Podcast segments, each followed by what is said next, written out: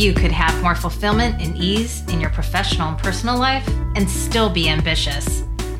Join me, Kathy Onetto, founder of Sustainable Ambition, for conversations with experts, authors, and friends on what it means to live with sustainable ambition. Learn concepts, tips, and tools to craft a fulfilling career on your terms while still being ambitious and avoiding burnout. For show notes from this episode, visit sustainableambition.com slash podcast. Now, let's learn more to help you craft your career to support your life from decade to decade. On to today's conversation.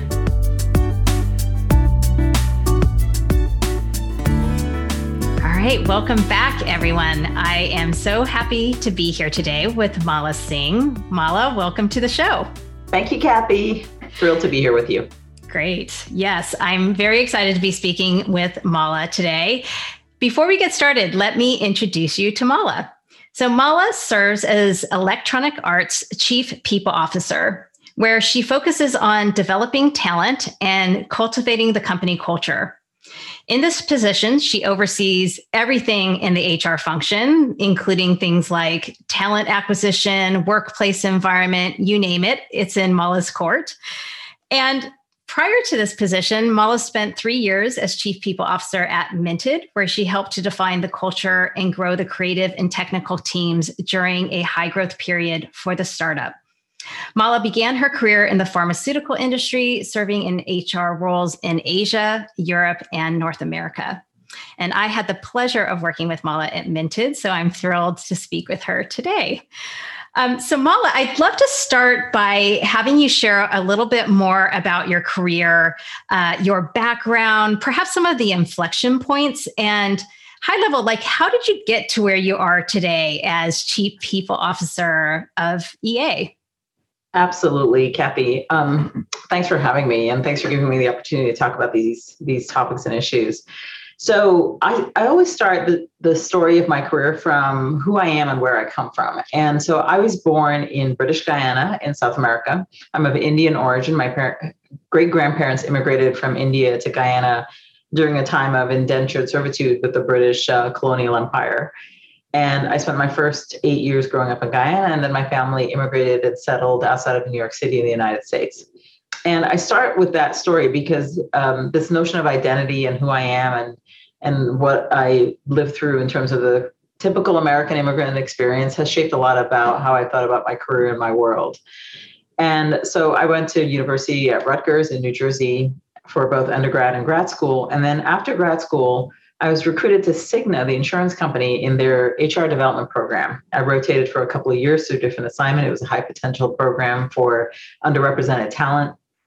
And that culminated in sort of a director of HR role for Cigna. But after a few years, about four or five years at Cigna, they had divested a lot of their international business. And because my world was bigger than the United States, I had this vision of always wanting a global career.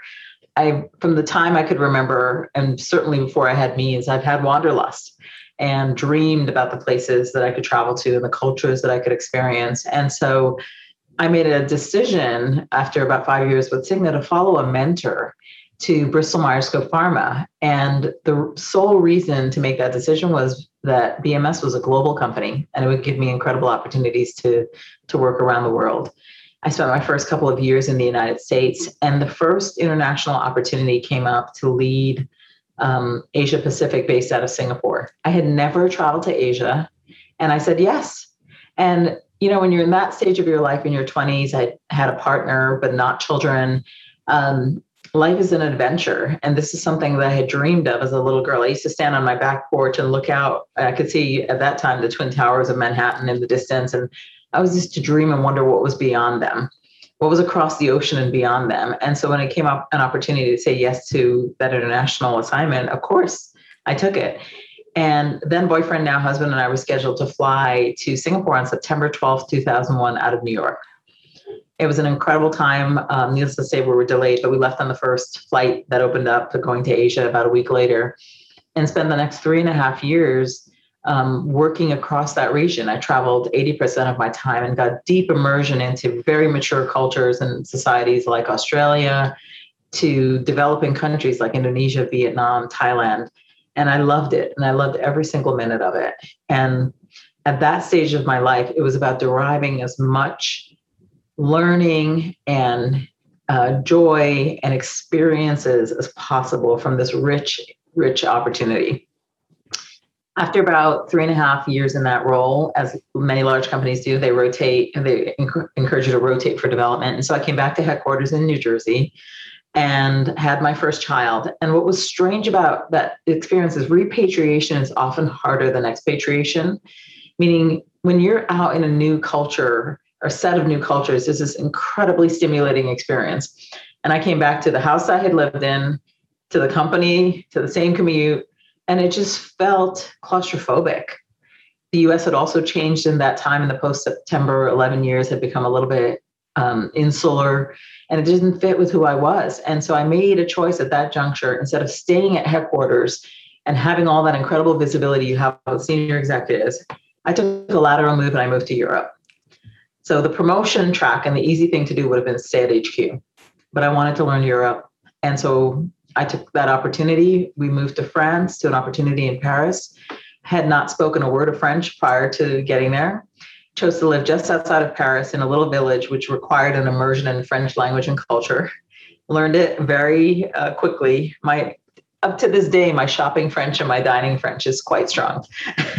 Business French, not so much. But um, that was another two years of incredible experience. And my oldest child was eight months eight months old when we moved to France. We had our second child in France, and after he was born and I was on maternity leave with him, I had a decision to make. All pull with Bristol Myers Squibb led back to headquarters in, in New Jersey.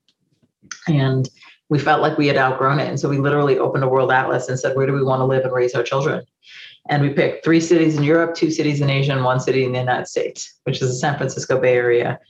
And the universe works in interesting ways because three weeks after that conversation at home, I get a phone call from Electronic Arts uh, at that time they were about to build out their businesses in asia and they needed somebody who knew those markets to build out the people function and so i left paris oh too soon and moved back to singapore for 15 months um, and helped build out ea's people function there and then it was an opportunity to come to the san francisco bay area which was the only place in the us we really would consider living and so the decision to join EA was actually a geographical one. It was it checked two out of six cities that we would consider raising our family in. And that's how I went from pharmaceutical to interactive entertainment. And ultimately was at EA for another, um, for about five or six years. And then we had a, a CEO change. The role that I was in as head of HR for all of game development operations was due to some structural changes, it was likely to get smaller. And one of the things that's always been kind of a principle through my life is never stand still. And it felt like it was going to be standing still. And so I asked the question, what's, and by the way, we had had our third child in California. And so I asked the question, what do we what do we want to do next? What's the next most interesting thing I could do? And so we were in dialogue to return to Europe at that point, but my husband had put down roots in California when I wasn't paying attention. And he said, Look, we like it here. Can we just plan to stay in California for a while? And so many of the opportunities in the Bay Area are with early phase companies. And I had this question Could I be a startup girl? I'd only ever worked for really large organizations. EA at that time was about 11,000 people, and that was my small company. And so I met the team at Minted, really fell in love with the product, and more importantly, the team and the leadership. And so decided to join Minted at, I think we were about 100 people at that juncture, and um, stayed from, with Minted for about three years until the um, prior head of human resources at EA uh, decided to depart and the ceo reached out to me and said okay time to come back and do this job as you were always intended to do and he was quite persuasive. Um, and so i came back to ea now almost four and a half years ago. And what i learned at minted was what it was like to work with the next generation of workers and compete for talent with every next generation technology company. I also learned a lot about this emerging contract between people and their employer and what it means um, and how the best talent think about their careers and experiences and, and relationships with their work and so came back to ea in what was going to be one of the most disruptive times of interactive entertainment to help shape the company's culture and move our talent agenda in a completely different direction So I feel like I'm in my dream job. I work with some incredible, incredible people doing something that is socially relevant. This is the fastest growing entertainment media. About two and a half billion people in the world play games. And it's a joy every day. And it culminates in me being the coolest mom in my son's middle school because I work for EA. so that's the career arc I've been on, Kathy. Yeah, it's so great. Well, one of the things I take away from listening to your story is that you really paid attention to what would satisfy you in your career? And you know what um, and align that to your own ambitions. I mean it really seems very self-directed and very aware of like you know i'm not going to be happy at headquarters or you know it's not just about that next promotion. What actually is going to really satisfy me and make me happy.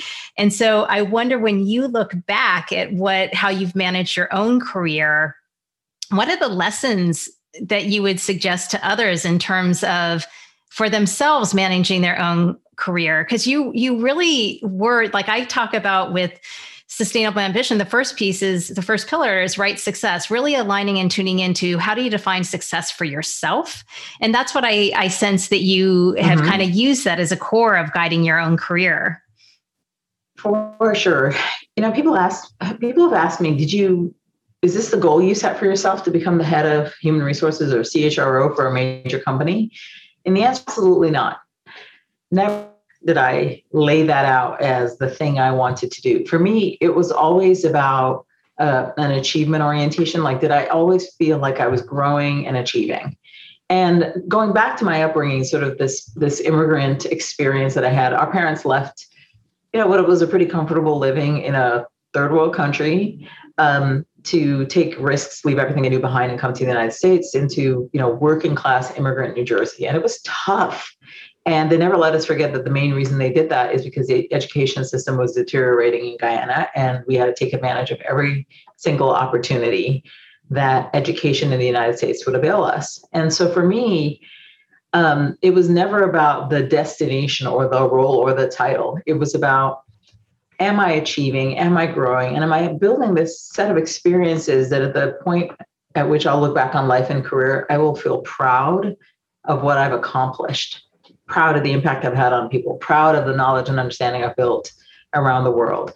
And so I had a I had a vision for my life and career, but not a destination specifically. I had mm-hmm. the attributes of what I wanted. I wanted global cultural experiences. I wanted a family. I wanted a sense of achievement. I wanted a point at which I could begin to give back and have impact on the world outside of just my career. Those were some of the elements of vision. And then there are two things that are guiding principles for me as I've managed the entire thing. The first is when presented with the obvious, choose the different. There were so many points where the obvious route would have been stay in headquarters and ascend the path there. The obvious route would have been um, stay in Europe and continue with that role because I loved Europe. We loved that experience living in France. But it was always about choosing the divergent path. I always wonder, for example, in human resources, we have the opportunity of crossing multiple industries. And I always wonder about people who choose not to do that. I feel incredibly fortunate to have worked in insurance, pharma, interactive entertainment, e commerce, these different contexts and settings build your capability builds your adaptability builds your your skill set in connecting dots and finding the right solutions for the context and environment that you're in. And so when presented with the obvious always always choose a different. And then the second principle i've lived with is just make one good decision at a time. Mm right? Many people worry about, okay, well, if I do this, what about that? And when, what am I going to do in two years and four years and six years? No, make one good decision at a time, given the context, given the environment. And then the next inflection point, make one good decision there. And so I try not to worry too far down the road about this sort of puzzle that you have to put together that will allow you to ascend to the right destination. It's never been that for me. It's just, okay, here are the choices I'm presented with today. Who am I? What do I aspire to? Who's my husband? And what does he aspire to? And how we put those together into the right decision for us. And that's served me very well, I have to say. I love both of those pieces of advice. And it's so wise because I think people get really overwhelmed, right? By yeah. the, the magnitude of the decision in the moment and what does this mean for my overall life. So I really appreciate just this one good decision at a time. Yeah. So that's really wise. I wonder too if you, um, both from your own experiences as you've described, and then obviously being an HR business leader, would you have tips for people on how to think about or manage their careers at different stages in their lives, say in their 20s, their 30s, their 40s, yeah. and perhaps we even even starting to talk about um, beyond. Um, do you have any thoughts on what people sure. should keep in mind at those different stages? Absolutely. I think in your 20s, your 20s is about building your confidence in who you are and what your capabilities are. And soaking up as many diverse experiences as you possibly can. I think it's very um, wise to just say yes to a lot of different things in your 20s. And I don't mean yes to a lot of jobs, jump around, but I'm talking about experiences, right? Say yes to the interesting project. Say yes to the thing you think you're not qualified to do. Say yes to the opportunity to change your context and your setting and push you out of your comfort zone. I once had a leader, and by the way, I've never felt qualified for any of the jobs I took. I had a leader at one point in time to me when he presented an opportunity to me. I still, I'll never forget this. Um, I said, I, am not qualified to do that. I think it was when I was going to Asia, it was to run Asia Pacific. I was 31 years old. What did I, I'd never traveled to that part of the world. What did I know about running a region and the team? And I literally said to him, I'm not qualified for that job. He's like, forget qualifications. You're smart, you're capable. If you're not uncomfortable, you're not learning. And so you have to lean into the discomfort. And that is exactly what you should be doing in your 20s is leaning into discomfort. For many of us in our 30s, and I'll speak to, you know, women specifically, in our 30s, for those of us who choose to have a family, that's often the time when we're deep in, in building our family. And it is okay to say no to the bigger job during that time. It is okay to recognize that we can't actually do it all. And I have accepted that I couldn't be the best mother on the planet. I'm not going to be at all the school events. I'm not going to be the mom that bakes cupcakes every single weekend for one event or another. That's not who I can be. And so finding that um, clarity about what kind of parent you want to be. And then this is really important. I say this to, to young people all the time is choose wisely in your partner. Make sure that your partner and you have the same vision for what you aspire to and what that would mean in terms of your roles. I have lots of friends who are women that are incredibly wonderful and ambitious, who also have partnered with men who are incredibly wonderful and, and ambitious. And unfortunately, um, at times the traditional role still falls to the woman. And so they're burnt out and exhausted and feeling like they're, they're not getting the right satisfaction out of either dimension of their lives, either career or parenting. And so for me, um, it was important if I knew I wanted a life that meant, you know, lots of variability, lots of opportunity to live around the world, for me to pursue the goals I had and the vision I had for what career could look like. I needed a partner who would be happy to support that and work with that. And so I chose someone who's happy to be the at-home parent. And so it's been fun to raise kids in those in this sort of a reversed role uh, expectation where their dad is the at-home primary parent and I'm the, you know, wealth building, income building parent. And it's great. It's a great role model for my sons to have. It's a great role model for my daughter to have. Um, so that so in your 30s, managing your career, managing your ambition is really about understanding that. Um, by the way, there is no, I, I don't believe in the term work life balance because that kind of implies that there's a 50 50 balance everybody should be striving for. I work a lot. I have a big job and a lot of people that I feel a sense of responsibility to. But I also have work life balance because it is a balance that I've chosen for myself and it's the balance I've structured my life around. And it works for me. I get a lot of personal joy, satisfaction, and just reinforcement from what I do from a work perspective. And the type of mom I am is the type of mom who is there for the really important moments, the type of mom who can have really great conversations with my kids about really big topics that are happening in the world. Um, the type of mom who can talk about my career and my job and what that means, the decisions I make and one of the sort of gifts of this pandemic is the kids also get to see what I do every day. My my daughter, I overheard her once talking to a friend about what her mom does, and she and she said, "Oh, she just talks all day. I don't even know why, but she just talks all day." Actually, understands what I talk about. um, so that's kind of the 30s, and then in the 40s, for many of us, we're often headed towards that um, culmination of role, the thing that we maybe have aspired to, or hopefully reaching the potential that we've had. And there, I think a lot of us start thinking about um, these important aspects of leadership. Many of us at this juncture get into big leadership roles. And so that becomes a dimension. And leadership, by its very nature, has to be something that is selfless. And I, so I think that this is a, a stage in our lives where we start thinking about our contribution to not what we get from our careers, not what we get from society, but our contribution to our careers, our contribution back to society, whether it's through the work that we do or the work that we do outside of, of our jobs. And I, I think in our 40s, it's okay to have that balance and, and have impact outside of ourselves come into play and be an important part of how we think about our contributions. Yeah. That's that's how I see it, or at least that's that's how what's guided me through those different eras and stages. No, it's great. And I just want to punctuate a couple of things that you mentioned. One, this whole notion of like not feeling qualified. I talk to so many people where they say, and they they associate it with um, imposter syndrome. And to me, what I've started to tap into is this notion of what you really talked about, which is actually it's just that you're uncomfortable because you're on a new growth curve. And right. so in in the fact that you're saying like we need to continue to lean into those uncomfortable moments and that doesn't just happen in your 20s like it can continue to happen in your 30s and 40s or as you continue to take on an incremental responsibilities so i think we it's just a reminder to me that we all need to get a little more comfortable with being uncomfortable right, right. Um, and being on these growth curves.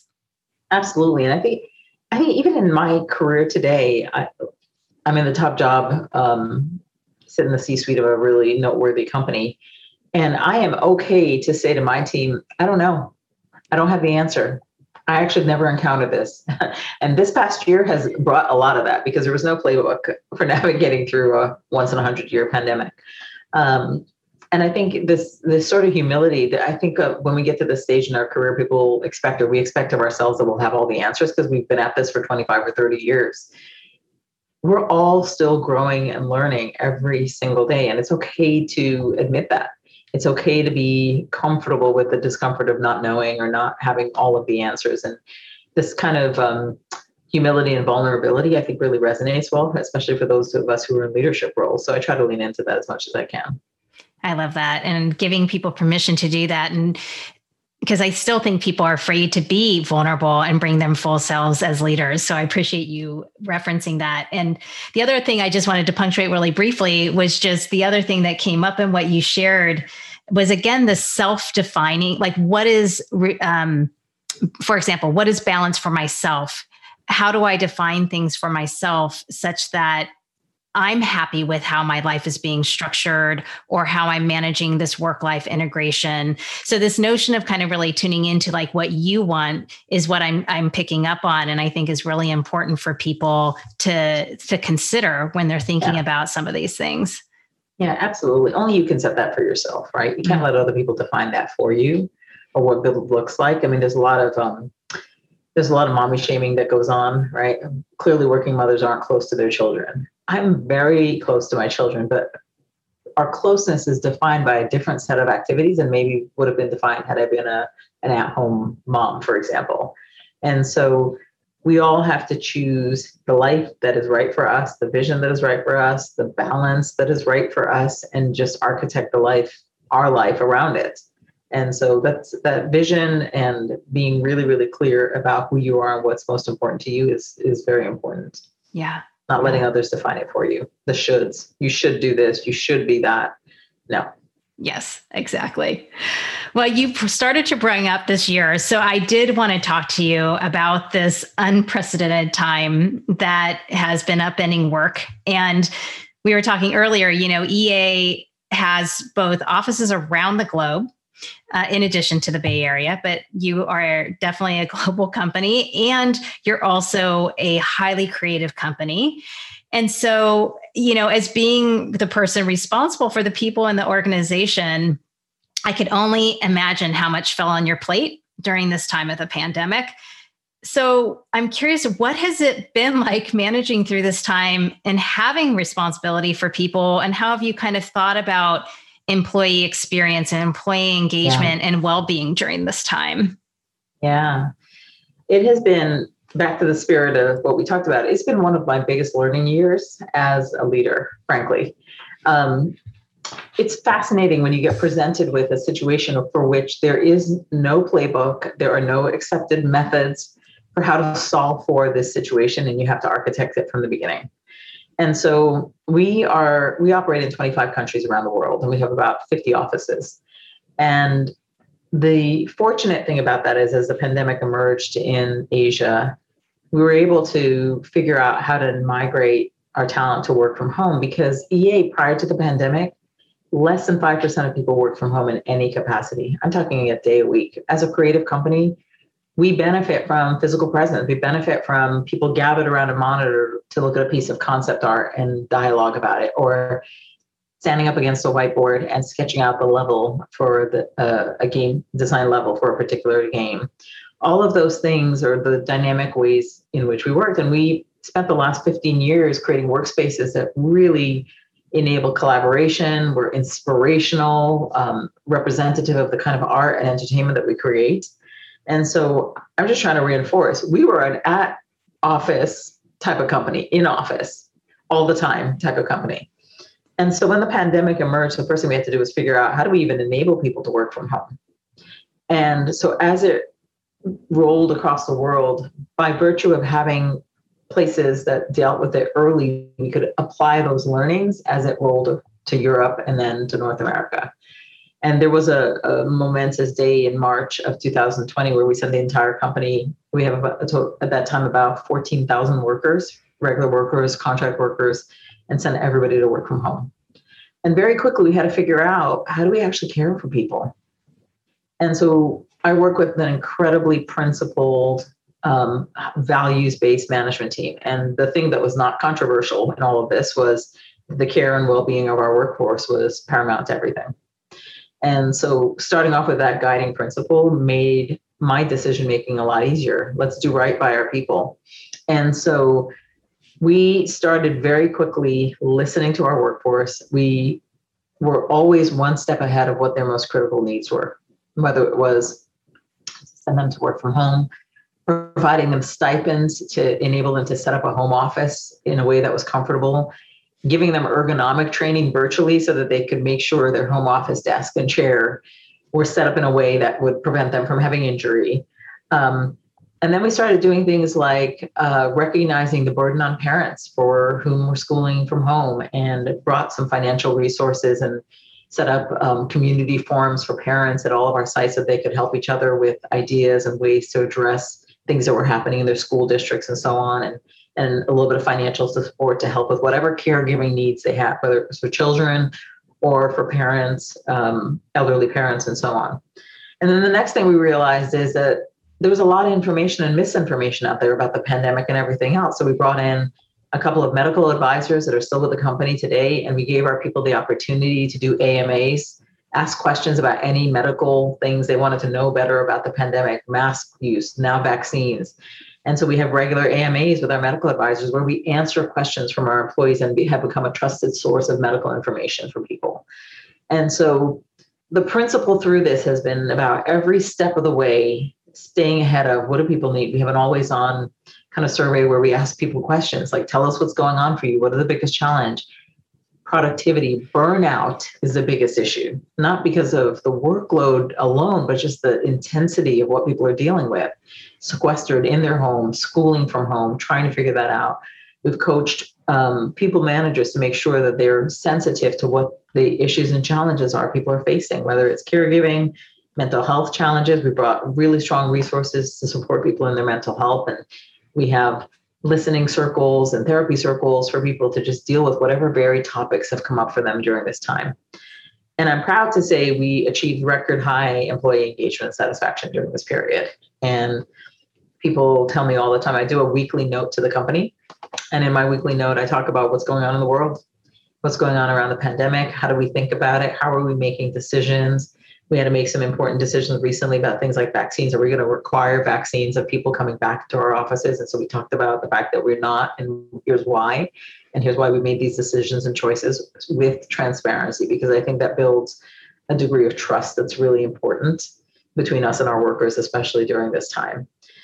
So it's been quite a journey. I would be lying if I said I wasn't tired. We're all tired of living this way, dealing with this. But the difficulty of this past year has presented us with a lot of gifts and opportunity. A coach, Kathy and I both know one of one of the expressions I took away from him is there's a gift and opportunity in every difficult, challenging situation. And so I thought, and we thought early on, what are the gifts and opportunities that this presents us, both as human beings and as a company?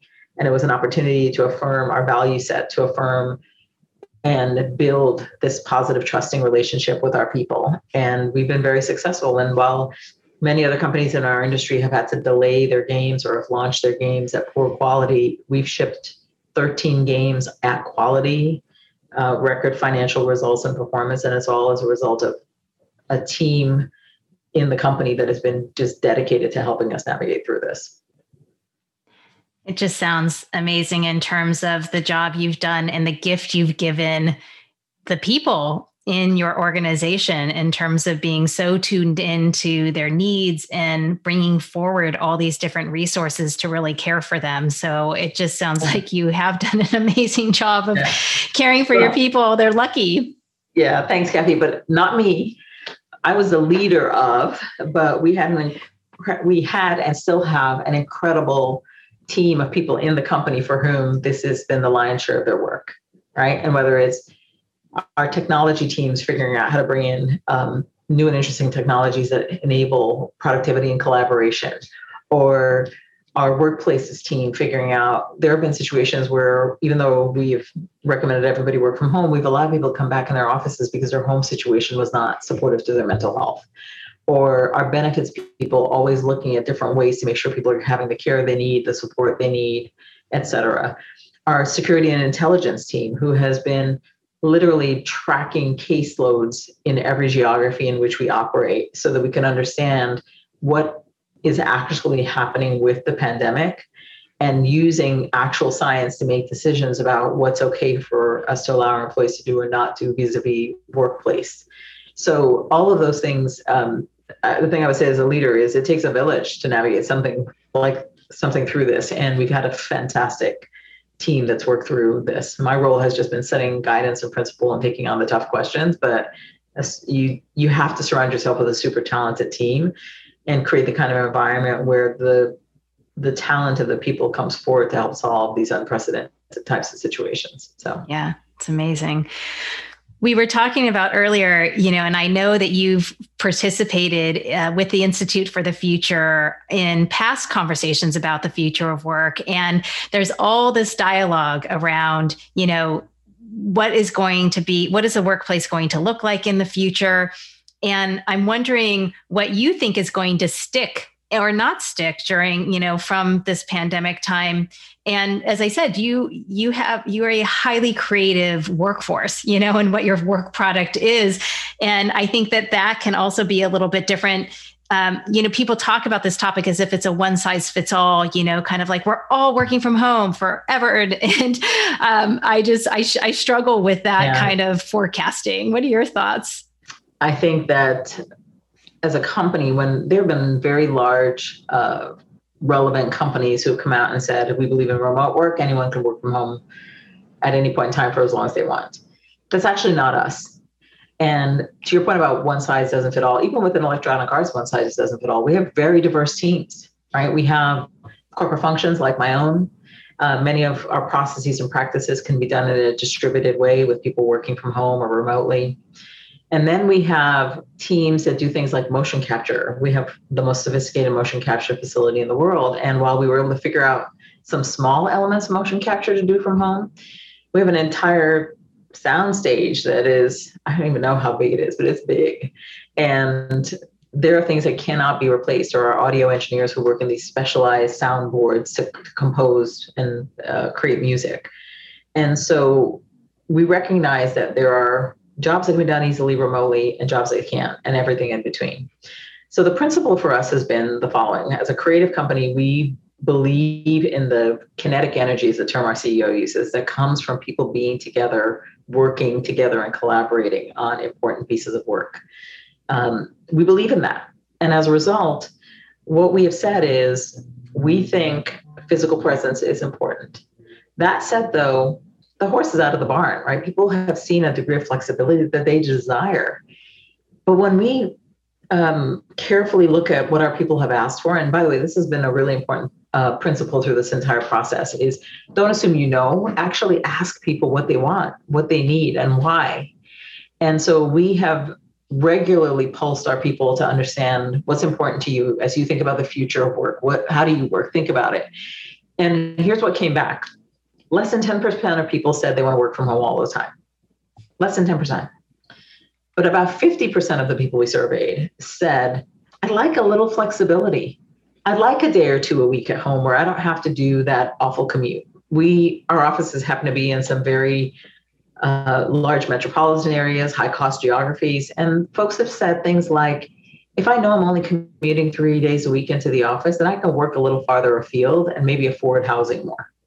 And so, what we have heard from people is a desire for increased flexibility, but our demographics, our workforce skews a little bit younger people have enjoyed being in office together. There are bonds and relationships that happen, the social capital that's built from uh, grabbing a cup of coffee together in a cafe at the site, or um, we believe in gaming. And so we have gaming consoles everywhere and ping pong tables and pool tables and ways people can you know sometimes work through a difficult problem by stepping out of the meeting room and just kind of playing a, a game of billiards together and talking through and chatting through the, the issue and so knowing who we are as a creative company, ultimately, I think most of our people will probably work in our offices most of their time, but we're going to implement a degree of flexibility. So it's this hybrid. And we have a principle in this uh, cross functional team that we're working on. We call it ACE the hybrid, meaning all of our effort is actually going to be focused on how we evolve our work practices and culture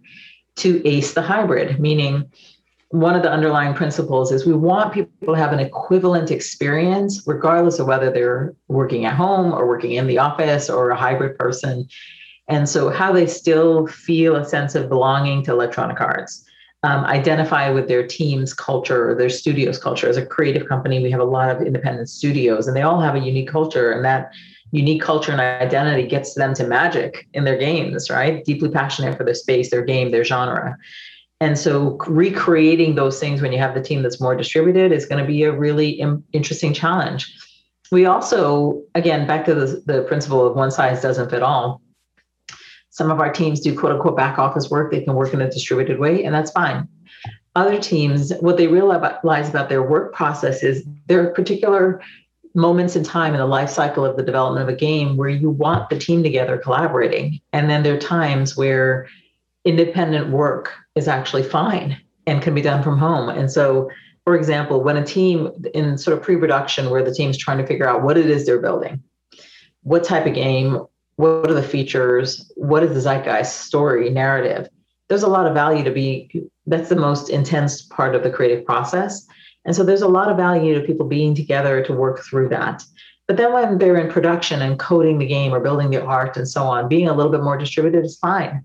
And so what we're doing is we're empowering our leaders to find the model that works for them and that will work for their team. And what we've said to the company is this is the grand experiment. We're going to be in experimentation and learning mode for a while, at least a year or so, as we try these different things out. Even though we've been in the pandemic situation for a year, um, we still haven't fulfilled an entire product life cycle in this time. I mean, building games, most games take multi, they're multi-year efforts. So we don't actually know. And so to be declarative today about what a future work model looks like for electronic arts is very premature and unwise in my mind. I think my personal perspective is we we need to try things. We reserve the right to learn and get smarter.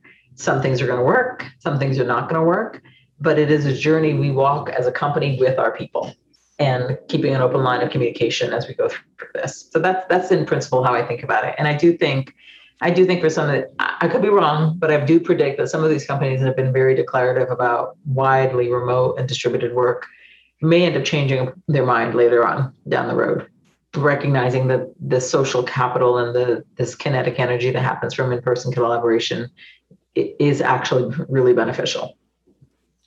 Yeah, I concur. And I'm also hearing this just from individuals as well. And while they have appreciated maybe not having a commute or uh, having a little bit more flexibility, I know more in- extroverted folks are really struggling during this time and really want to get back to being around people. So I think there's a lot more to really kind of think through here. Yeah. I also wanted to ask you about diversity, equity, and inclusion, since it's been such a big topic in the last year and now, of course, and will continue to be. And as we've talked about, you've not only are managing this global organization, but also have worked in a lot of different cultures. And I wonder if you have thoughts on just the importance. I think of it, yes, there's the important the the role of the company and what you need to be doing, but I also think there's a responsibility for all of us as professionals to think about this and to to think about how do we embrace diversity. And I wonder if it needs to become something that people really think about in terms of building a sustainable career. So I just wondered if you could talk a little bit about just your thoughts on the importance of people thinking about diversity, equity, and inclusion today in their careers. Uh, for sure. I think that um, if this past year has taught us anything, it is around the importance of allyship. And some of the injustices that have existed in the world today um, have manifested over centuries. And uh, one of the things I always say to the team is it is not fair or appropriate to ask the underrepresented groups to be the ones to create the change. It has to be the people in the majority. And so the way I kind of think about the importance of understanding diversity, equity, and inclusion in our careers is every single one of us, regardless of whether in a leadership role or not, has a responsibility to be allies for others. And whether you identify in an underrepresented community or you identify in the majority for whatever that is in your country and the world, you have a responsibility to uplift and support others who may not um, have the same level of equity as you've had over your life and career. And this becomes extremely important when you're in a leadership role. And so, for many of us, as we get to this stage in our career, many of us are often playing leadership roles, whether we're formally managers of others or leaders of organizations and teams, or whether we just lead pieces of work. And the simple premise of why would we leave anybody's potential and capability out on the table and not in the work, right? It's it's we always talk about this notion of building a business case for diversity. We have a very strong one as a company because we build games for a very diverse world. Two and a half billion people. They cut across every incre- imaginable demographic you could think of. And so there's a clear cut case for why having more diverse teams um, to build more stories and identities and characters that are authentic uh, is important and, and is good for business. But then there's also the moral case, right? And we've seen so many examples in the world as recently as this past week, and all of the uh, violence and hate directed to the Asian American community here in the United States and elsewhere around the world. Every week, sadly, every month, sadly, there are more and more examples of injustices, inequity, bias, racism, xenophobia in our societies. And so there is a moral basis and a role we play as companies and as leaders and as individuals to help change that. And so I think when I think about career and sustainable ambition, we all have elements of diversity, every single one of us, whether it's mm-hmm. race or ethnicity or gender or some of the other sort of nuanced things. Like part of what I've learned about diversity around the world is it's not my job or the company's job to prescribe what diversity means in these societies. But the question I ask is, who is underrepresented in your society and how do we make our place our workplace the the type of place where they feel like they can belong and are welcomed? And so what is what is that defined as in korea or in china? And i think as an organization as leaders as people it is all about why wouldn't we want everybody to achieve their potential? Why wouldn't we want everybody to bring their capabilities? And so building a career, whether none of us do jobs that are just based on our own talents and capabilities, right? The type of work most people who are listening to this podcast do, I would argue, probably requires a lot of collaboration with others. right, to get things done and to achieve results.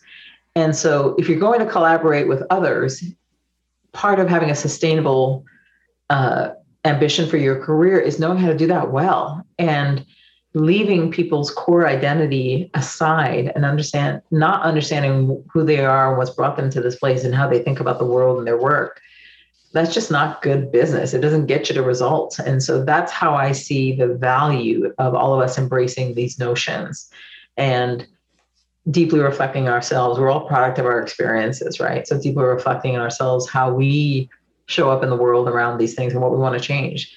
Today, you know, there's no excuse for not understanding these topics. There's more than enough smart reading, podcasts, amazing documentaries. I mean, I the thing I say to people all the time is educate yourself because there's a we have a wealth of knowledge available to us around the history of injustices, around the things that exist in our society today, the why, and just step into that, learn. It will make you a better person, a better leader. It will help you in your career for sure. Yeah. Thank you for sharing all of that. Um, really, really helpful. Uh, a final area I wanted to just talk to you about before I let you go is around one of the pillars that I talk about with uh, sustainable ambition is right effort, which I say is about directing your energy so your work doesn't unintentionally take over your life. And I wonder if you have any tips for managing it all, if you will, and having a full, ambitious personal and professional life. Like, what have you learned works for you to manage work and life a little more sustainably? Yeah. So, a couple things. I did talk about choosing well in your partner. If you, if you choose to have a life partner, choose well so that you both have that contract with each other about how you're going to support each other for whatever your aspirations are. Um, so that's that's number one. Um, the second thing is I do think you have to set some boundaries, right? And so be really clear. So one of the things I try not to do is I'll look at email after eight o'clock at night. And I do my very best not to pay attention to what's going on over the weekend because it is easy to make, especially with the advent of smartphones and to have access to that 24 7. I think um, setting boundaries for yourself, I think, are really important.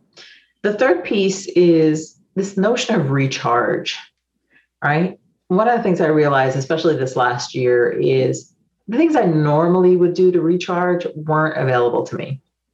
And so I had to find different ways to recharge.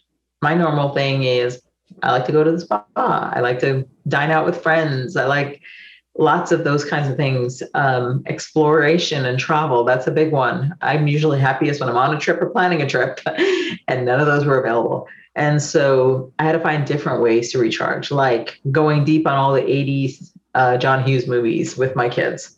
And some of them highly inappropriate. Let me just put that warning out there. But being able to sort of watch some of the movies that were really fun for me in my early years and now exposing my kids to that and having great conversations about how misogynistic some of that stuff is and enjoying those really rich conversations with my kids has been really fun. Um, learning how to cook some traditional dishes from my culture that i would never normally have the time to do and picking a new dish every weekend and trying it. So that has been fun. So i think um, being really clear about what it takes to recharge and finding ways to do that and setting boundaries. And by the way, it is okay for all of us to talk about these boundaries with our employers. I think there's this general fear that you can't sort of lay it out or be seen as not ambitious enough or so on. And what I would say is, and this might sound idealistic, but if you're not able to set if you're a high performing person and you're not able to set boundaries that are respected by your leadership, then maybe you're not at the right place right? I think it's really important for us. I feel like I'm a high performer. I take a lot of pride in my work. I take a lot of pride in having impact. And as a result, when I say, hey, I need to be out of email and anything this weekend, I need to just take a breather, there's no question to that. And my I've chosen a role that demands a lot of me. I have a I feel responsible for the 14,000 people who work in our company and, and their safety and, and well-being, especially this past year but I also need time to recharge or I can't be the best leader that I can. And people respect that. And so the authentic, authenticity, honesty, openness, and transparency, I think is really important. And if you don't get that support back, then you're maybe not in the right place. Yeah, I love all of that advice. Thank you. Mala, I'd love to keep talking with you, but we're about out of time. So I'd love to just ask you one final question, which is just what's a final piece of advice you leave our listeners with? I think if there's a theme for everything that I've talked about is it's okay to have a vision for your life and your career. It's okay to have your own vision and then screen every decision you make through that. Is this going to get me closer to my vision or pull me farther away from my vision? And it's okay if you don't know what that is today, but I would really encourage you to take all of this down, this sequestered time we've had, and still will have hopefully for a few months to come, uh, to really figure that out for yourself. Because having that North Star, pick your analogy, North Star, guiding light, whatever you call it, um, for yourself and being really clear about that enables you to then make good decisions. Wonderful. So I'd leave you with that. Wonderful. Mala, thank you again for spending time with me. I really appreciate it and love all of what you shared today. So wonderful having you on the show. Thanks so much, Kathy. This was really fun talking with you. Thanks for listening to this episode of the Sustainable Ambition Podcast. I hope you take away at least one learning or inspiration from today's conversation. Find more inspiring interviews and get show notes for this episode at sustainableambition.com slash podcast. Make sure you don't miss an episode or my insider tips, guides, and tools by signing up for Sustainable Ambition Forum, my twice monthly newsletter. Sign up at sustainableambition.com slash subscribe. And remember, it's not about finding work-life balance, it's about building work-life resilience. Thanks again for joining me. Speak with you next time.